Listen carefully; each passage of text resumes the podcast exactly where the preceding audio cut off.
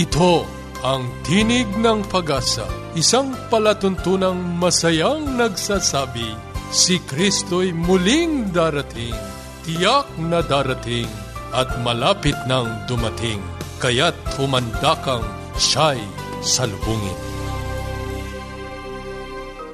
Kayo'y sumusubaybay sa Tinig ng Pag-asa, ang programang hatid sa inyo ng Adventist World Radio. Ito po si Joe Orbit Jr. Ako po ay mananatiling kasama ninyo sa pagtatanghal dito pa rin sa inyong natatanging programa, Tinig ng Pag-asa. Samahan niyo po kaming muli sa loob ng kalahating oras sa pagtuklas at pagtalakay ng mga sipi ng pag-asa mula sa Aklat ng Buhay. Maligayang araw sa inyo pong lahat at tayo po ay nagbabalik sa himpapawid sapagkat mayaman ang pag-ibig at biyaya ng ating Panginoong Diyos. Kaya't binabati po natin ang lahat po na sumusubaybay sa ating programa. Sa mga nagnanais pong tumanggap ng ating mga libreng babasahin, maaari po kayong magpadala ng inyong kompletong pangalan at tirahan sa globe number 0915-571-9957. Ulitin ko po, 0915-571-9957. At sa Smart, 0920-207-7861. 920-207-7861. Sa ating pong talakayang pangkalusugan, pag-uusapan po natin ang may kinalaman sa kapahingahan o rest. Kasama nating muli dyan upang ipagpatuloy ang ating serye na Creation, si Sister Joy Orbe. Sa ating pong pag-uusap sa kasulatan, itutuloy po natin ang ating serye, Buhay Kasama si Kristo. At ang pagtutuunan po natin ang pansin, ang pag-asa sa kabila ng mga malulubhang karamdaman. Kasama po natin dyan si Juliet Orio. Lahat pong yan dito sa Tinig ng Pag-asa. Tayo po'y dadako na sa ating talakayang pangkalusugan. Sister Joy?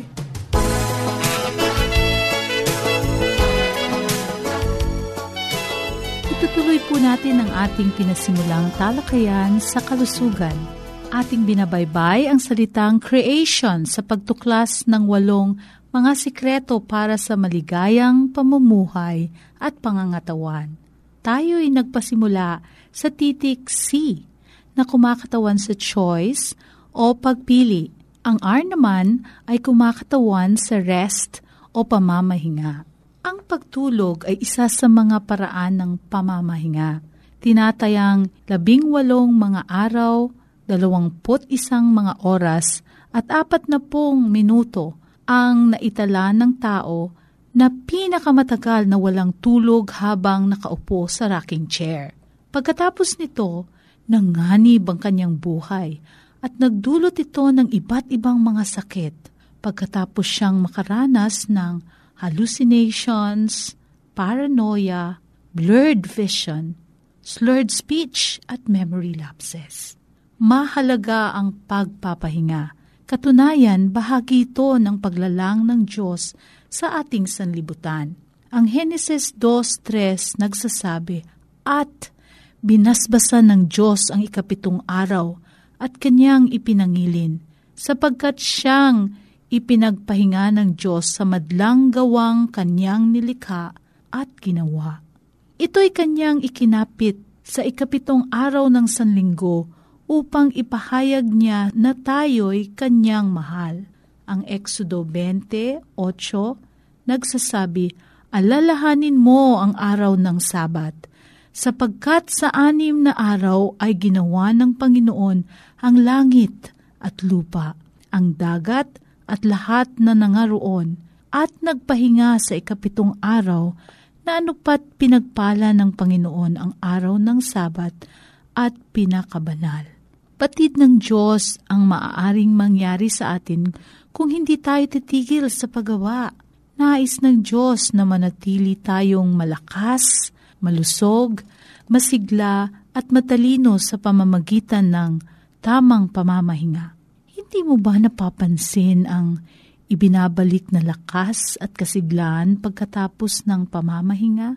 Nanunumbalik sa atin ang husay at galing ng ating pag-isip. Ito ang kaloob ng Diyos sa atin upang alalahanan nating siya ang may lalang sa atin. Ang pagod ay hindi lamang dulot ng ating paggawa. Maaring ito ay bunga rin ng labis na pag-alaala o bagabag sa mga kasalanang ating nagawa. Ano pa man ito, nais ng Diyos na maranasan natin ang tunay na kapahingahan sa Kanya. Sa Mateo 11:28, ang Panginoong Diyos ay nag-aanyaya, "Magsiparito sa akin kayong lahat na nangapapagal at nangang bibigat ang lubha, at kayo'y aking papagpapahingahin." Kaibigan, maglaan araw-araw ng maikling panahon sa pagpapahinga bukod sa ating pagtulog.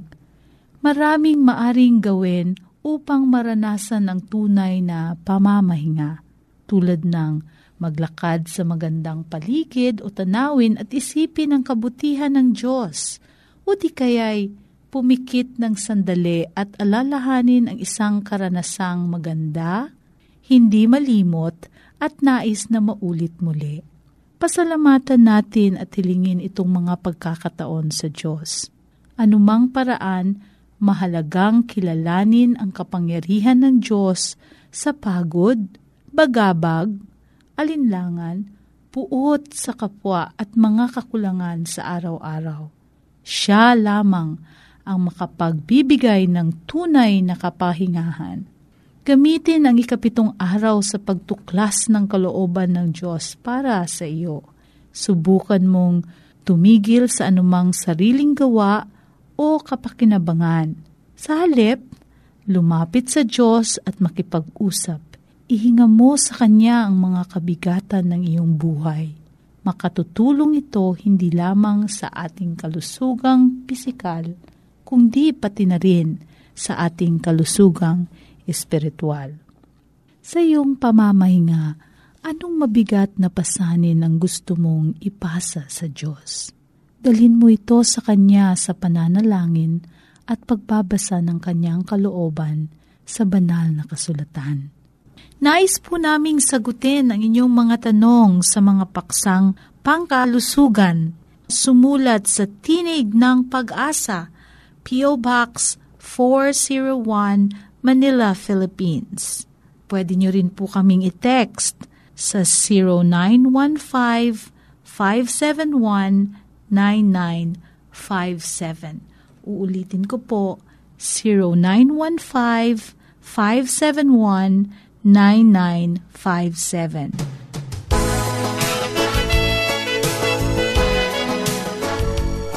Maraming salamat, Sister Joy. Tayo po'y dadako na sa pag-aaral ng kasulatan at sa kapakinabangan po ng ating mga taga-subaybay.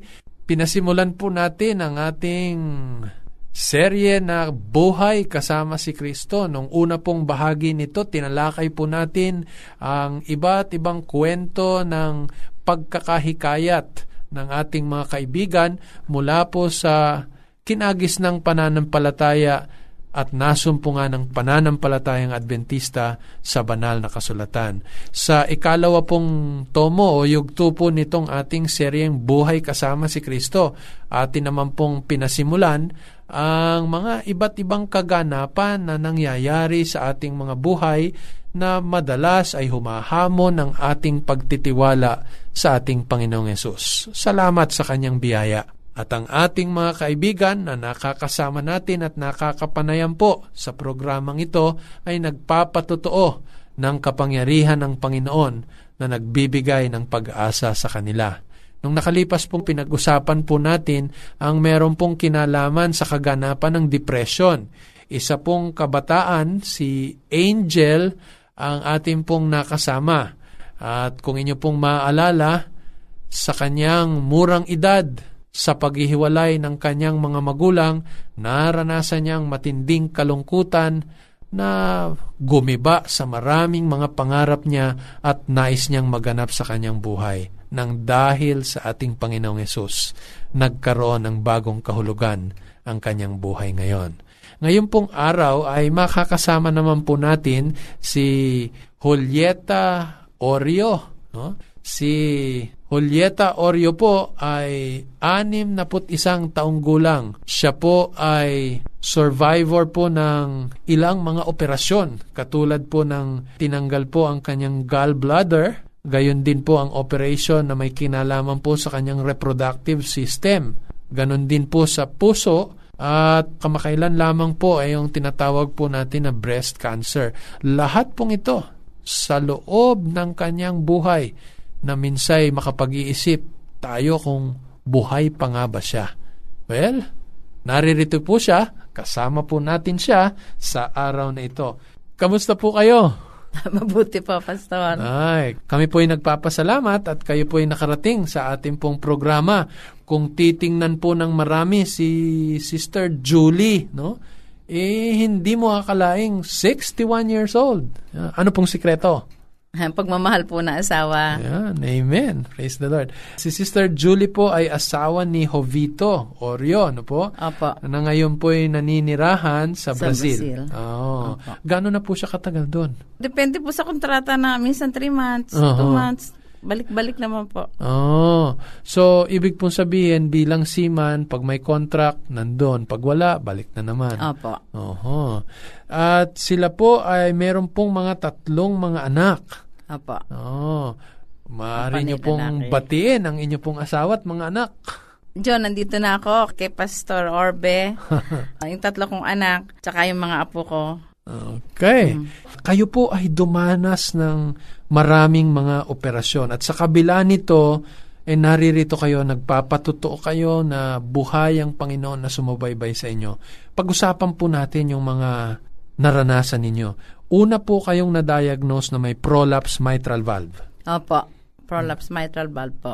Sapagkat kayo po ay isang registered nurse, saan po maaring umuwi yan?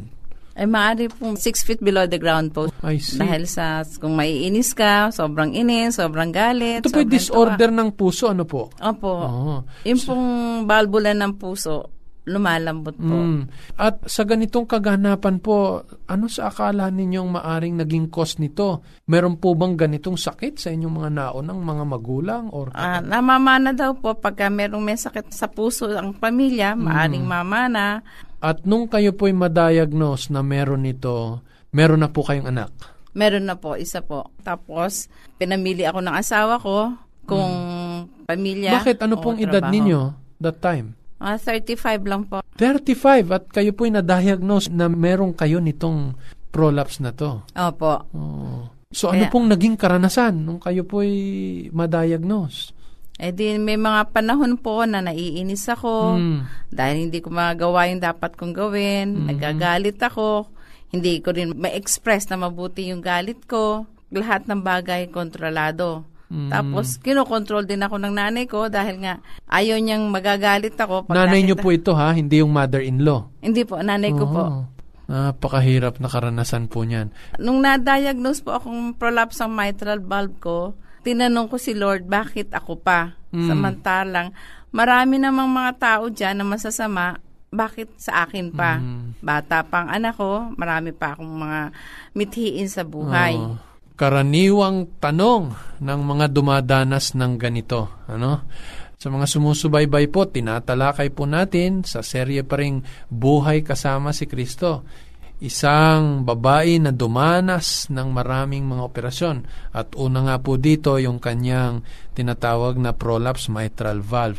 Pagkatapos po nitong karamdaman na ito, eh, nagkaroon po kayo ng tinatawag na breast cancer. Tama po ba? Opo, nagkaroon po. Nag-undergo po kayo noong surgery na radical mastectomy po sa left breast ko. So, hindi ganun po pareho? Opo. Na siya pong nagbigay sa akin naman ng takot, pangamba na baka ayawan na ako ng asawa ko. Oh. Dahil bata pa rin po ako noon. I see. Opo, talagang bahagi ito ng pagsasama ng buhay mag-asawa. Opo. Talagang matindi ang insecurities po ng mga panahon na yan. Matinding-matindi po. So, noong pong mga panahon na yan, paano po yung self-esteem ninyo? Natatakot nga po ako lumabas na nag-iisa nga lang kasi yung breast ko. So, dumaan po kayo sa depression? Dumaan po. Minsan, nagkukulong na lang ako. Ninisip ko sarili ko na, bakit ako pa nga? Teka po ha, kung pagsusunod-sunod din natin yan, nauna po itong prolapse mitral valve na kadalasan nga po hindi makabubuti sa inyo yung mga nararamdaman ng mga depression na ganyan. Tapos dumating naman itong breast cancer. Talagang kung may isip mo talagang matindi po itong inyong pinagdaanan. Opo, napakatindi po. Pagkatapos po nito, sinabay na rin po dito na tanggalin po yung inyong reproductive system. Ilang taon pa rin po bago tinanggal yon. At ito po'y nakaapekto sa inyong kaisipan ng inyong pagkababae. Opo. Pero masigit po yun nung sa breast cancer. Grabe, breast cancer, opo. Sa kapakinabangan po ng ating mga taga-subaybay na mga babae, talagang dito'y makikita natin hindi madaling pagdaanan ang ganitong mga karanasan sa buhay. Tanging sa biyaya ito ng Panginoon. Ang nakapagtataka pa po dito, nung ito ay mangyari sa inyo, bakit po nadama yung gallbladder? Kasi po may sumasakit sa gawing kanan ko. Pina-ultrasound po yun. Nakita nila parang may stone daw sa gallbladder. Nako po. Kaya sabi, isang bukasan na lang daw po. Nako. Kaya nung inoperahan po ako, 3 doktor po nandun. Cardiologist ko, OB-GYN, tsaka po isang general surgeon. Parang binuksan po kayong makina ng sasakyan at talagang in-overhaul. Opo. Ano po? Matindi. Yun po matinding dagok sa pamilya ko dahil lahat sila nag-iyakan. Natatakot na baka hindi na ako magising. 3 na po ang mga anak ninyo nung tanggalin po yung inyong gallbladder. Opo, 3 na po sila. Nako po. Paano po nakatulong ng malaki ang nasumpungan ninyong pagtitiwala sa Panginoon? Malaking bagay po dahil pagka yung nade-depressed ako, pumupunta ako sa Adoration Chapel.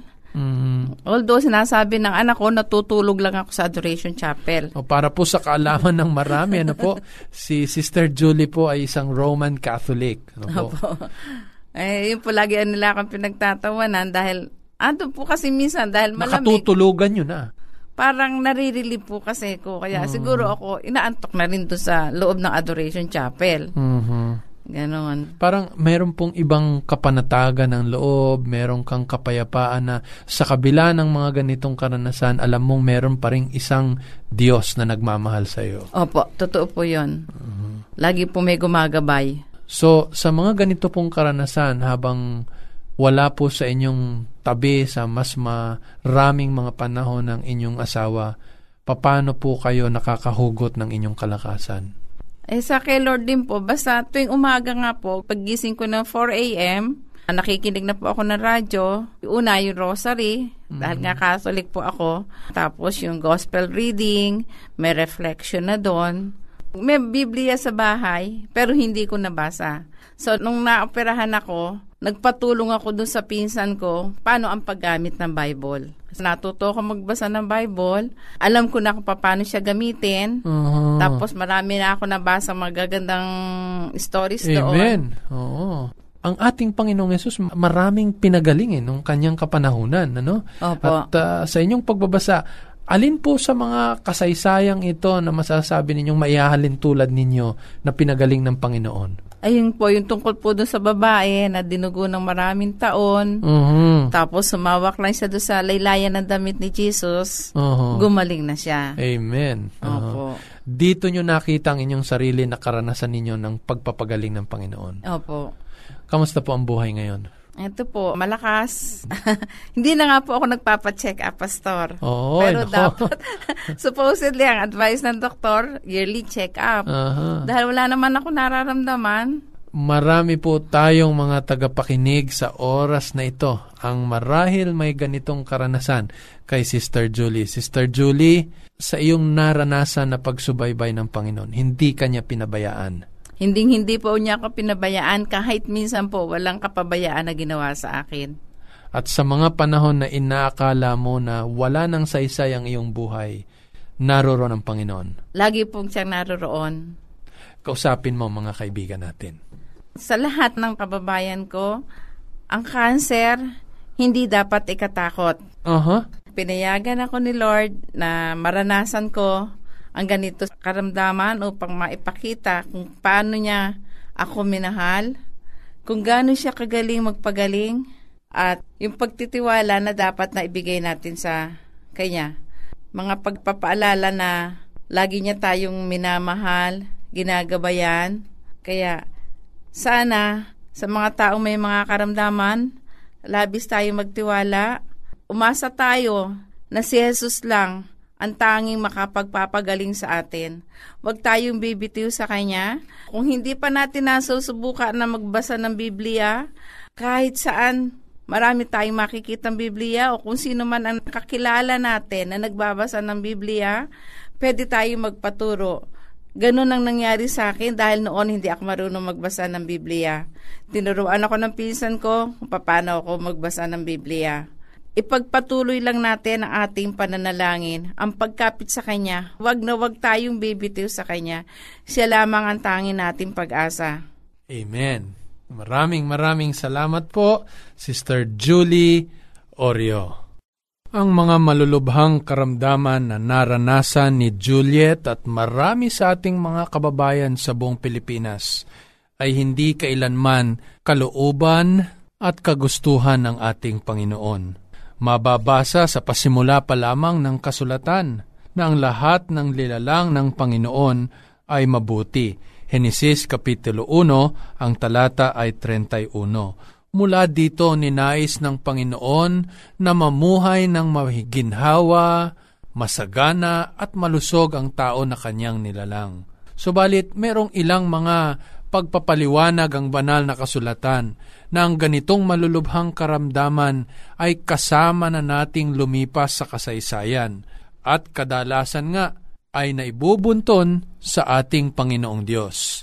Kaibigan, ang sisihin ng Panginoon sa ating mga karamdaman, ang ibunton sa Panginoon ang lahat ng mga paghihirap na ating nararanasan ay matagal nang gawa ng kaaway. Katunayan, kung mababasa natin sa Roma 6:23, ang kabayaran ng kasalanan ay kamatayan. Lahat ng malubhang sakit na uuwi sa kamatayan ay dulot at kabayaran ng kasalanan. Sa paggawa ng kasalanan ng tao sa pasimula ng kasaysayan, ipinahintulot ng Diyos na ang dawag, ang tinik, at ang pagkabulok pumasok sa lahat ng kanyang mga nilalang, upang ito'y maging paalaala at palatandaan na walang idudulot na mainam ang pagkakasala.